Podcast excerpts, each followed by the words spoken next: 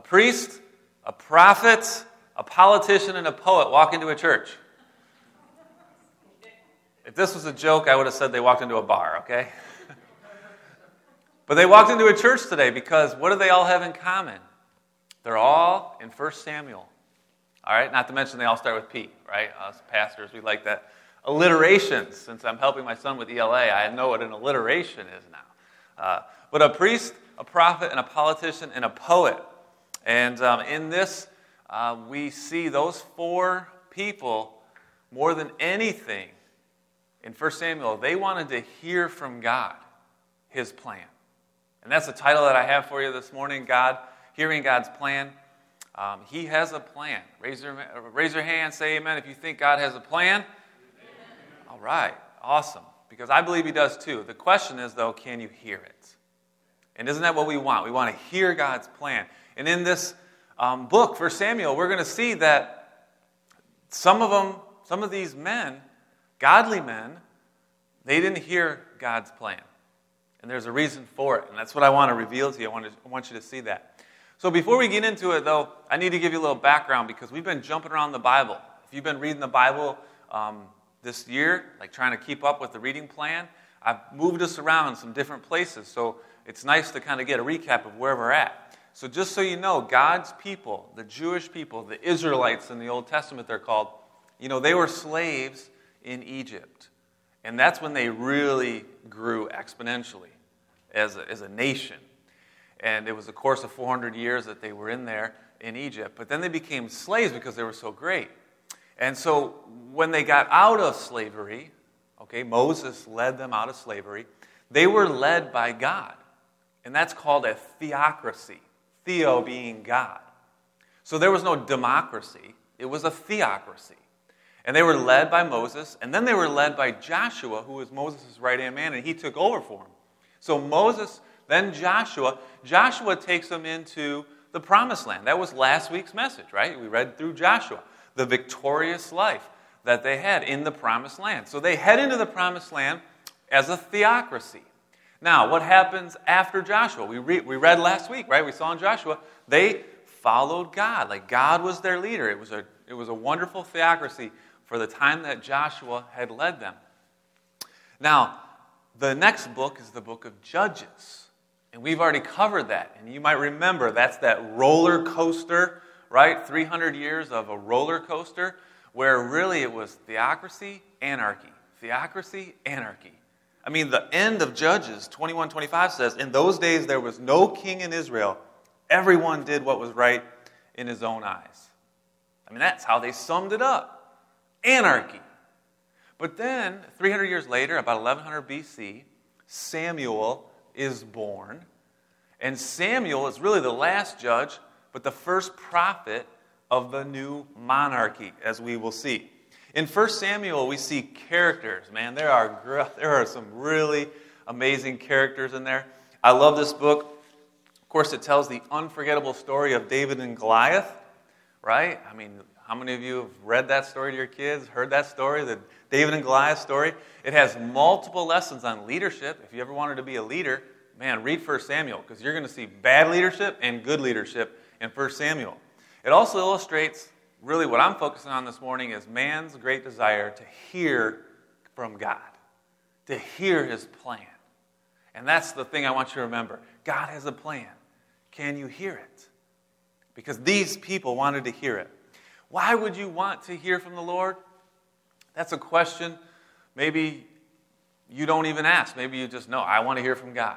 I want to get closer to God. I want to feel His presence. But, but why should you want to hear from God? Because He knows everything, right? If you ever read Psalm 139, you know David says this. He knows everything, He's omniscient, He's omnipotent, He's all powerful, right? He's omnipresent, He's everywhere. I mean, here's a God who knows you better than you know yourself. And honestly, that's an understatement. He knows you better than you know yourself. That's the God that we serve. David's response in verse 14, I love it. I put it up on the screen for you. Verse 14, I praise you. You know this. I praise you, David says, for I am fearfully and wonderfully made. Wonderful are your works. My soul knows it very well. That's our God. He knows us, He made us. He knit us together in our womb, in our mother's womb. Then in verse 16, though, if we keep reading, now we usually stop there because we like that verse a lot, right? But, but if you keep reading verse 16, it says, Your eyes saw my unformed substance. In your book were written, every one of them, the days that were formed for me, when as yet there was none of them. Why do you need to hear from God? Because right there, what does it say? He has a plan. Your days have been formed. God has this wonderful plan for you. And wouldn't it be a tragedy if you lived your whole life and you never discovered God's plan for it? You know, as an athlete, as a coach, I should say, I've seen a lot of athletes, coached a lot of athletes that had potential. And that's a dangerous word. Because when someone doesn't reach their potential, we say that's a disappointment. What a disappointment that person was because they didn't reach their potential. When you don't know God's plan, you can never reach your potential. What a tragedy it would be to not know God's plan, to struggle your whole life and not know what His plan is for you. God has a plan. Can you hear it? Now, God speaks to Eli, the priest, Samuel, the prophet, Saul, the politician, and David, the poet. We're going to look at all their, their lives today. Eli, the priest, is where we're going to begin. And I'm going to fire through a lot of scripture here. Um, so um, you can uh, try to follow along, or you can, uh, if you want, I can send you these scriptures later on. But if you read the through 1 Samuel, these will, will hopefully ring a bell. 1 Samuel begins with um, a mother. Samuel's not born yet. Samuel's mother, Hannah, is without child. She cannot conceive a child. She's praying in the temple for a child. And guess who's the priest in charge of the temple? Eli, right? We don't know a lot about Eli, but what we do know is that he responds to Hannah's prayer. He recognizes that she's praying. Well, first he thinks she's drunk because her mouth is moving, but nothing's coming out, kind of a thing. And uh, he, she clears it up for him. and uh, he, he um, tells her this in verse 17 of chapter 1. He says to Hannah, Go in peace, the God of Israel will grant your petition that you have made to him. Now, when I read that, and after reading the whole book, I thought to myself, and you'll see why in a second here, why I thought this. Did he really hear from God that Hannah would receive a child? Or was he just going through the motions as sometimes we do? Priests, pastors, clergy, church leaders, even Christians. Sometimes we go through the motions. It's real easy to show up for church and, and then, you know, kind of sing along, but never really think about the words you're singing. To, to put up with me speaking for 30 minutes and then go home and never really be changed, never really make a difference to you. Going through the motions. I kind of wonder if maybe Eli was a little just going through the motions here. I don't know for sure, but I'm just this sort of wondering that. There's a pastor that my, uh, my sister um, goes to church about an hour from here. She, she lives on the other side of town. And, and I just found out that um, her pastor, they're actually, the church leaders of, of his church are putting him on sabbatical for four months because he's been preaching in such a way that it's, it's kind of been harsh. And uh, so they're, I love it that they're not firing him right, and conspiring to get rid of him, but they're actually doing what's biblical and saying, here, you need to take a sabbatical and you need to rest and recover and see what God is doing. You need to hear from God during this sabbatical. So Eli was not hearing from God, I don't believe, as you'll see why in a second. He also had a problem with his kids, right? He's um, not a father who disciplined his children. Now, I can't say he's not a good father. I almost said that as I was thinking through and writing out my notes. I almost said he's not a good father. But you know what? What do we have in Scripture here? A snapshot of his life. We don't know. I mean, he served for 40 years. We don't, this is the end of his ministry here. We don't know his whole life. It's a snapshot. It's like Facebook, right? You get a snapshot of a person's life. You don't know what's going on behind the scenes. You don't know what happened before that picture they put on there, right? Or whether it's Snapchat or Instagram or whatever it is that you follow on social media. You don't know what's happening outside of that. When I post that big giant fish that I caught, you don't know how many hours I fished without catching anything. They look good though, don't they, when I catch Eli made his sons priests like himself. Verse uh, 12 of chapter 2 The sons of Eli were worthless men. They did not know the Lord, yet they were serving as priests. That's scary. Verse 17 Their sin was great in the sight of the Lord. They treated the offering of the Lord with contempt. In fact, it gets even worse. Verse 22 Eli was old. He kept hearing what his sons were doing they would lay with the women who were serving at the entrance of the tent of the meeting. They were sleeping around. Imagine what that did to people's faith. You know, as a church leader, as an elder um, of this church, elders and deacons need to make sure they understand the high calling that they're doing because, first of all, the, the, the devil will attack church leaders, and we must be faithful because of what it might do in the eyes of everyone. I mean, that's what the world wants to see. It wants to see people like me fail, right? And fall. But God has a plan, and we need to follow that plan. Um, Eli's response he knows his kids are messing up. What does he do? Verse 23 He said to them, Why do you do such things, my sons?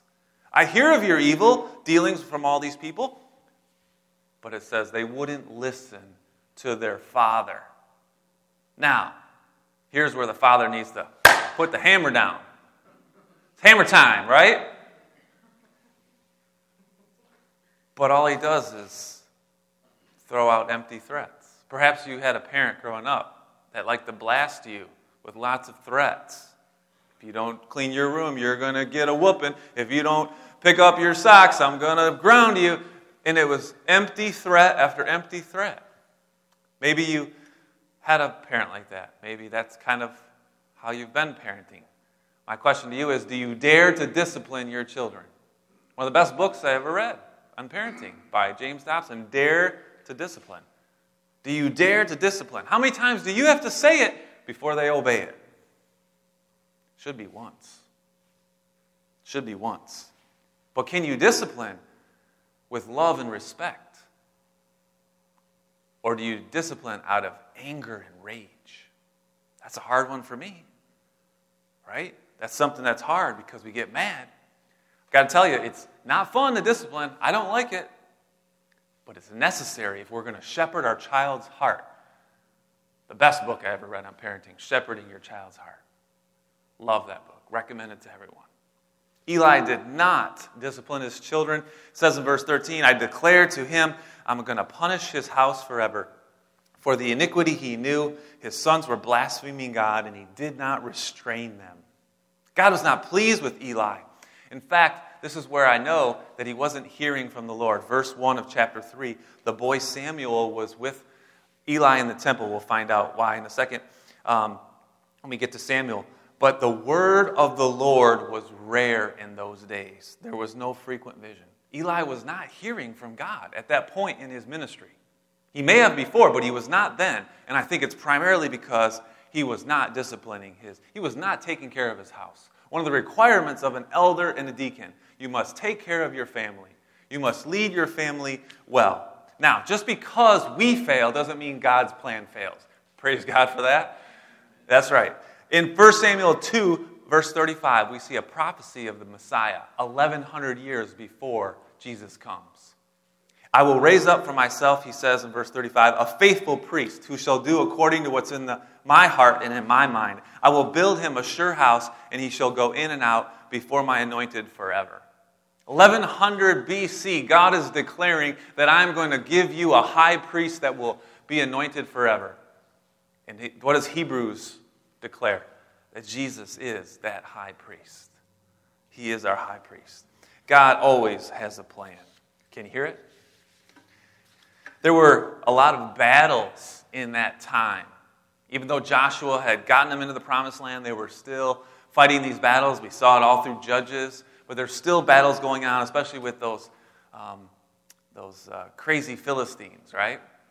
Goliath, of which is one of them. The people of God would do something when they would go into battle.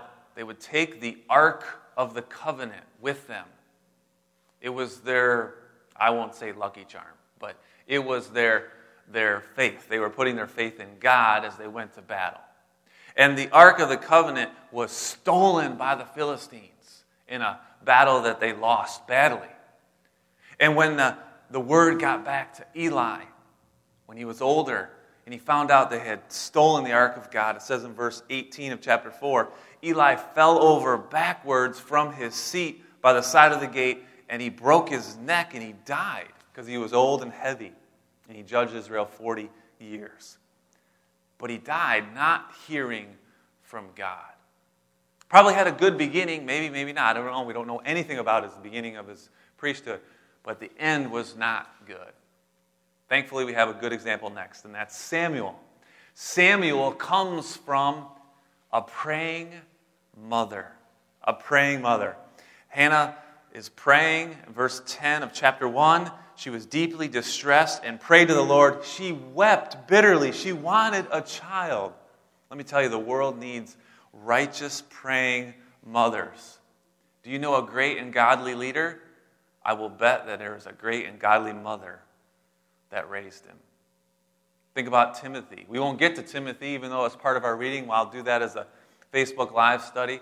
But Timothy had his grandma and his mother, Eunice and Lois, that raised him, that poured into him, that prayed for him. Well, God blessed Hannah with a son, right? A son. She dedicated him to the Lord. She named him Samuel. By the way, what does Samuel mean? God hears. God heard my prayer. And God hears. Hannah dedicates him. He grows up in the temple with Eli. He heard God's voice at a very young age. He didn't even know it was God's voice. Isn't that interesting? How many times does God speak to you before you recognize his voice? Three times. It's kind of comical. Three times he hears his name being called, and he goes to Eli.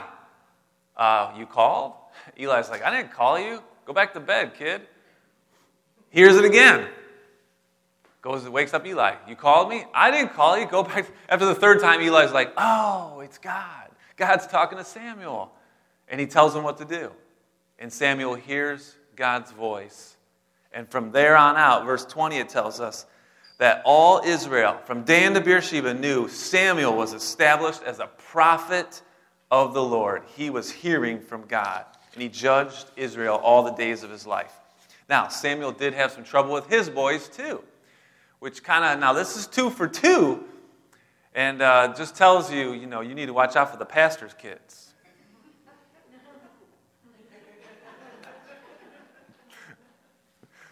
They're good kids, but you never know. Chapter 8, verse 1 Samuel became old, his sons were judges over Israel. Verse 3 His sons did not walk in his ways, but turned aside after gain. They took bribes and they perverted justice. This is where the conclusion that I came to. Just because you're a man of God doesn't make you a good father. It's work. It's work. You got to work at it. Now, here's the best part men love a challenge, right? Men love a challenge. So you give a man a challenge, say, hey, you got to work at being a good father, right? You, you, now, there are some things, like I was just joking with Ryan and Frosty. They, they came over for a visit. They have a newborn. And uh, up to six months, I didn't know what to do. Okay? The first six months, Ellie and Ethan were born, I'm like, okay, they just want to cry and eat, and they want their mother. six months came, though, and they got to be fun. You know, they started changing, they started doing stuff, right? Said my name first, you know, I don't, no, I don't know if they did or not. But they were fun, you know. But it's a challenge. Now, John Eldredge wrote some great books. One of his bestsellers is called Wild at Heart. It's a book for a man a manly man, all right? But then he also wrote a book called Fathered by God. And I recommend that to all fathers to raise their, their boys and their daughters, fathered by God. And by the way, since Father's Day is coming up, if you'd like that book, you send me a text or email me, I'll buy that book for you as my Father's Day gift to you. Okay? Fathered by God, John Eldredge. What a great read that is. It's possible, though, just want a disclaimer here, that Samuel was a good father. Just because your kids make mistakes, right, in life, doesn't mean you were a bad parent. Right? We just want, I want to point that out. I mean, kids have to make their own way. Um, we, we can't control them. But there is a proverb that says if you train them in the way that they should go, in the end, they will not depart from it. So there is hope for them if you do the, the things you're supposed to do. 1 Samuel 8, verse 6. Um, Samuel had to deal with a nation that wanted a king. They didn't want a theocracy, they wanted a monarchy. And we're going to find out why they wanted it, but he was very displeased. They said, Give us a king. And Samuel didn't know what to do, so he prayed to God God, this is wrong. I know it's wrong, but they're begging for a king. What do I do? And God responds. Verse 7, he says, I have a plan. Can you hear it? And Samuel's like, Yeah, I can hear it. I hear you, God, because that's what his name means, right? I hear. So, verse 7, the Lord says to Samuel, Obey these people. They have not rejected you, Samuel. They have rejected me from being king over them. And by the way, I love that verse because it reminds me of when you share your faith with someone, if you're going to share your faith with someone, and I know there are people that are zealous about sharing their faith, they want to see people understand the truth and be saved, go to heaven. And when we share our faith with people and they reject it, understand they're not rejecting you, they're rejecting God. And that to me is comforting because I don't like to be rejected, first of all. But we have to understand that sometimes for people it's a process, and we need to keep praying for them that their heart would be softened, that the word that we preach, God would use. Right? God takes our words and uses them to save people. So, they are not um, rejecting Samuel, they're rejecting God. And they want a king. And Samuel explains to them if you have a king, he's going to oppress you. Right? He's going to he's going to take money from you. He's going to put you to work, and so on and so forth. But they said, We don't care. Verse 19. They didn't obey Samuel. They said, No, we want a king. Here's why. It's a terrible reason why they want a king. But it's important for us to hear today. Verse 20, that we may also may be like the other nations. That our king will judge us and go out and fight our battles. So we can be like the rest of the world. What does Romans 12 2 tell you? Don't conform to the pattern of the world. Don't do it. You don't want to be like everybody else. You're supposed to be holy. You're Christians. Set apart. That's what holy means. Set apart from the world. Serving God. And they want to be like other nations, so they say, Give us a king. They don't care about God's plan. They don't want to hear it. They have stubborn hearts. Don't be like these people. Don't live your life like them. Don't try to fit in with the world. Set yourself apart. Now we turn to Saul, the politician.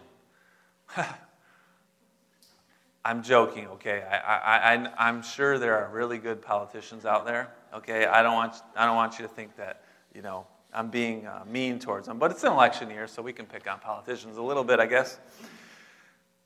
I think it's fascinating how Saul and Samuel connect, right? Like, these two people should not connect, but God has a plan, right? And his plan is, is to connect them because Samuel needs to anoint Saul as the next king. Because without Samuel's anointing, Saul will be a nobody. Nobody's going to respect him. Samuel, they listen to. He hears from the Lord. So they want to hear him, what Samuel says. Well, Saul is out. Okay, he's got a job to do. He's looking for an ass. All right? And you should say, Look in the mirror, Saul. Not a good joke, I guess. Actually, he's looking for a lot of asses. All right? Now, if you're reading the King James Version, you'll see that word in there because that's how they translated it. But literally, Saul is out looking for donkeys. Okay? All right, I got your attention. In case you fell asleep there. Wait a minute, did he just swear? What? What's going on? Yeah, he's out looking for donkeys. He can't find them. So his helper says, Hey, listen, there's a seer, spelled S E E R, a seer, right? That's what they call them. Right? Verse 9 of chapter 9 says, Formerly in Israel, when a man went to inquire of God, he would say, Come, let us go see the seer. For today's prophet was formerly called a seer. And at the same time that Saul and his friend are looking for their donkeys, and they get in their mind to go find the seer to help them out, that seer, by the way, is Samuel. Samuel gets a word from the Lord that there's going to be a man that comes to visit you, and you are to anoint him as the king that these people are asking for. God has a plan, right? He puts these two together. Now Saul has a good ending, but a tra- or a good beginning, but a tragic ending. If you read it, you read it, he does have a good beginning, but ultimately he does not hear from God. He does not listen to God's plan. In fact, he cares more about what the people want than what God wants. And he bows to the people more than to anything else to God. He's prideful, he's pompous, like I said, like some politicians. What's his main responsibility as king? They wanted someone to lead him into battle, right? So that's his job. He's going to take him into battle. And this is where you see that he is just in it for himself. He's very prideful. And his main, uh, his, his, um, his son Jonathan is the real hero in the story. If you read it, you know what I'm talking about. Here's the point. I, uh, first of all, the first mistake I think Saul makes, or you can see the kind of person, the character that he has. He's going into battle, and he has um, an army of 3,000. And he's going into battle, and he's the leader, and his son is the leader. Now, if I'm going to send my son into battle, I'm going to make the sacrifice. I'm going to give him whatever he needs to be successful. I'd rather go with less so he can have more, so he can be successful.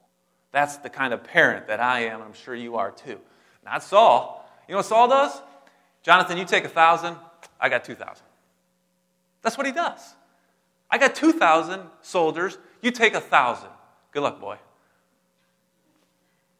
Now, he's sitting on his butt Jonathan goes into battle, verse 3, defeats the garrison of the Philistines that was at Geba, and the Philistines heard it, and guess what happens next? This part will make you laugh. Saul blew the trumpet throughout the land, saying, Let the Hebrews hear. He literally toots his own horn. I did it. No, you didn't. Your son did it. But all Israel heard was, verse 4 Saul defeated the garrison, uh, garrison of the Philistines. Now the Philistines are really mad. They, they get this huge army together, and the Israelites are so scared they need an underwear change, okay? They're hiding under the rocks. They're, they're dwindling down. There's 3,000, now there's 600. In the meantime, they're waiting for Samuel to come and give them a word from the Lord. Saul can't hear from the Lord, but Samuel can. And they're waiting for him. Seven days they're supposed to wait. But in the meantime, they do something, well, Saul, their leader, does something really wrong. Okay? Seven days, the people are leaving, and he is a politician, right? Man, he's like, he's a bad leader. I mean, ultimately, right? These people are leaving, they're hiding, they're dwindling down. Look at the army, it's going away. And what does he do? Verse 13, verse 8, chapter 13, verse 8. He waits seven days, what Samuel said to wait but Samuel didn't come, and the people were leaving him. Verse 9 Saul says, Bring the burnt offering to me and the peace offerings, and he did Samuel's job. What a mistake. What a mistake. Saul gives us lots of lessons on poor leadership. A little bit later on, verse 24 of chapter 14, the Israelites were hard pressed, and Saul makes an oath. He says, nobody eats until we win. Right? Nobody eats, and no soup for you. Okay? That'll resonate. Verse 27 Jonathan doesn't hear this from his father, doesn't hear this, this charge. So, what does he do? Well, he's hungry, so he finds some honey, puts his staff in it, and eats it. Face lights up. It's honey, right? It's an instant. It's actually one of the um, natural things that we could have that give us instant energy. And he's like, Yeah, this is great. But they told Jonathan, oh, You're not supposed to eat. Your dad said nobody eats until we win. And he said what all teenagers say when a parent gives a rule that was stupid. Your rules are stupid. You don't know what you're talking about. You've never been a teenager before. For once, a parent's rule is stupid. and, uh, but, but Saul is so selfish and self centered. He actually says in verse 44 God, do so to me and more also, if I don't kill you now, Jonathan. He's going to kill his own son because he didn't obey his little rule. But the people saved Jonathan. Saul messes up again. This time it's even worse. Saul, uh, Samuel tells Saul, You need to go and strike Amalek. Devote to destruction everything. Don't spare anything. I know it's hard to read sometimes that, that they would destroy women, children, infants, oxes, sheep, camel, dog. Save nothing, okay? This is a, this is a bad nation, okay? And Saul goes into the battle, wins the battle, but he spares, verse 9, the king Agag, and the best of the sheep and the oxen, the fattened calves and the lambs. All that was good, he saved. All that was bad, he destroyed. Well, he's confronted immediately by Samuel. What? He says, What is this bleating of sheep that I hear? I hear the sheep that you were supposed to destroy. Verse 14, he tells him that. Why didn't you kill everything? That was the command of the Lord. Now, this is the next response. Slick Saul. Verse 15, immediately, quick on his feet with the words, Well, the people spared the best of the sheep so we could sacrifice them to the Lord.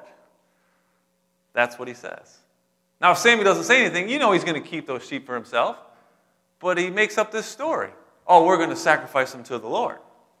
Samuel says, Has the Lord as great delight in burnt offerings and sacrifices as in obeying the voice of the Lord? To obey is better than sacrifice. To honor God is better than to show up for church and go through the motions. To honor God with your lifestyle, Monday through Saturday. Saul can't get it right. He can't hear God's voice. Samuel eventually dies. And now he's really in trouble because he really wants to hear from God. It tells us in verse 6 he inquires of the Lord. The Lord doesn't answer him. He doesn't get an answer in dreams. He doesn't hear by the Urim, which is what the priest had. He doesn't hear by the prophets. So what does he do? Oh man, this is bad now. Verse 7.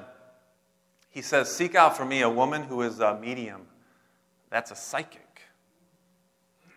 He says, I'm going to go to her and see what she can tell me.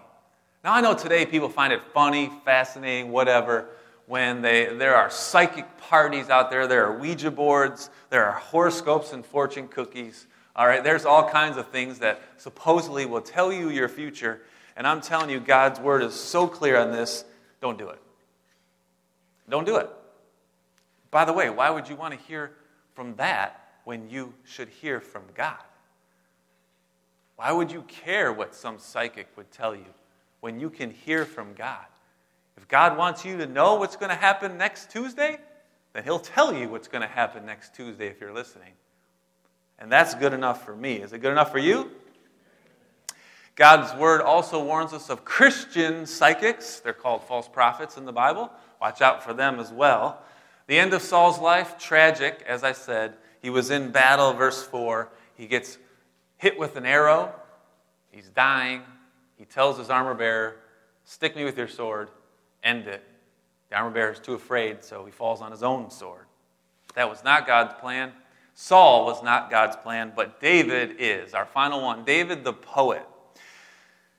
In 1 Samuel, you see David. He wrote most of the Psalms, right? He's a man after God's own heart.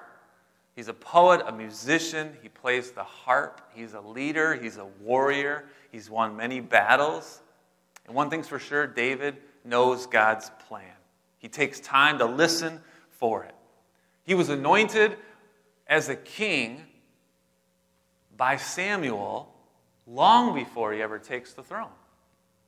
Long before. And then you might wonder well, wait a minute. Okay, how is this going to work out?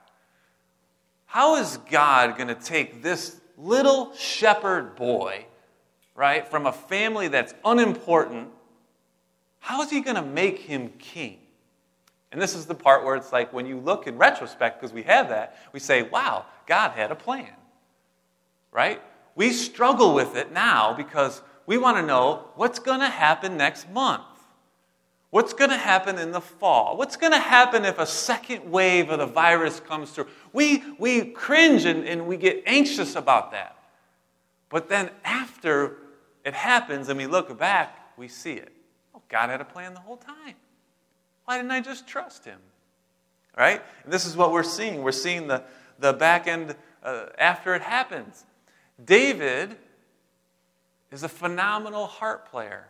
And Saul is at a point in his life where now he's getting really bad. His mental health is really bad, right? He's having episodes. And the only way to calm him down is by music. And guess who the best harp player in town is? David. So, this is how David and Saul connect. David comes and plays the harp for Saul. Then there's a battle going on, and no one's going to fight Goliath because he's huge, right? And so, what does uh, David say? Right? He, he gets a word from the Lord. I've done this before with bears and lions. You read it for yourself self in 1 Samuel. Um, I won't go into it today, but David um, through that uh, battle um, with Goliath um, made him really famous. You know, it was kind of like his big break. Um, it's on YouTube, you know, it went viral. The, the stone was like slow mo, like they show it hitting Goliath's forehead and he gets unconscious, you know. If you haven't seen the video, check it out. It's really cool. All right. Goes viral. David is now, that's how you get famous today, right? viral, viral videos. That's why all these youngsters are on social media. They want to make that video that goes viral. Well, uh, David beats uh, Goliath, and uh, it's not really even that. It's what happens next. There's a little jingle that the, the nation hears over and over again that literally drives Saul nuts. All right? Um, you know jingles, you know, like a good neighbor, so you know a jingle, right, when you hear it. Well, this is their jingle, verse 7. The women sang to one another as they celebrated, right? Saul has struck down his thousands, and David his ten thousands. Oh, imagine Saul every time he heard that little jingle, right? Drove him nuts, especially when the women are singing it, right? But David is so gracious Two times he has an opportunity to take Saul's life and take the, the king, right? And become the next king. He knows he's supposed to be the next king. Two times he has the opportunity because Saul hates him, pursues him, tries to kill David. Two times he has the opportunity, but he says, How can I touch God's anointed? What a faithful, faithful man. Um, but I don't know, you, you don't know the time frame uh, unless you really study it, but it's about 14 years that David's on the run. Do you know that? About 14 years, David's on the run from Saul. He's already been anointed by Samuel to be the next king, but for 14 years, he's on the run. And some of us have a really hard time going through pain and suffering. Maybe right now you're going through some pain and some suffering, some uncomfortable times. David did it for 14 years, but did you know that in those 14 years, David wrote some of the most amazing Psalms that we have today? You read the Psalms, you'll see sometimes there's a heading in front of them. that says that David wrote this when he was in the cave, or David wrote this when he was running, hiding from Saul. For 14 years, even though he went through this pain and suffering, David trusted in God the whole time. In fact, James tells you Count it all joy, my brothers, when you meet trials of various kinds, for you know the testing of your faith produces steadfastness, and let steadfastness have its full effect, so you may be perfect and complete, lacking in nothing. I know you don't want to hear that this morning, but God has a plan. And sometimes that plan is for you to go through some pain and suffering, some trials and some tribulations, so that He can develop you and grow you. David listened all the time for God's direction. A couple examples as we wrap it up here. Verse 2, chapter 23 David inquired of the Lord, Shall I go and attack these Philistines? The Lord said, Go, attack the Philistines and save Keilah. Verse 6 of chapter 30 David was greatly distressed. The people were talking of turning on him, stoning him because they were bitter in soul. But David strengthened himself. How? In the Lord. Verse 8, chapter 30 David inquired of the Lord, Shall I pursue after this band? Shall I overtake them? He said, Pursue, for you shall surely overtake and shall surely rescue. David was a man after God's own heart. He heard from God his plan. And that's what this is all about hearing God's plan. I hope that you will listen for God's plan and understand. I've heard this more than once. Well, I prayed and God didn't answer. How many times did you pray? How long did you wait? Right? Sometimes we got to tune in to God's voice. Especially if we're a young Christian, a new Christian, it may be hard for us. Like Samuel didn't recognize God's voice. Three times God called him. He didn't really understand that that was God's voice. Jesus said, right? The shepherd's voice is what we need to follow. You need to hear that. We're going to sing one final song. I hope the priest, the prophet, the politician, and the poet have taught you something this morning. I know I've learned a lot from these four characters. Um, they all wanted to hear God's plan. Some did, some didn't. But uh, we know for sure through God's word that He has a plan. Amen? Let's pray. God, thank you for your word today. Thank you that you have taught us so much. And I really haven't even gotten into the meat of this book. There's so much to learn the friendship of, of David and Jonathan, the, the faithfulness of Hannah, the mother. There's just so much that we can learn from your word. I pray, Father, we keep studying it, keep reading it, and you keep teaching us. May the word not just inform us, but transform us. Change us to be more like you. We are made in your image.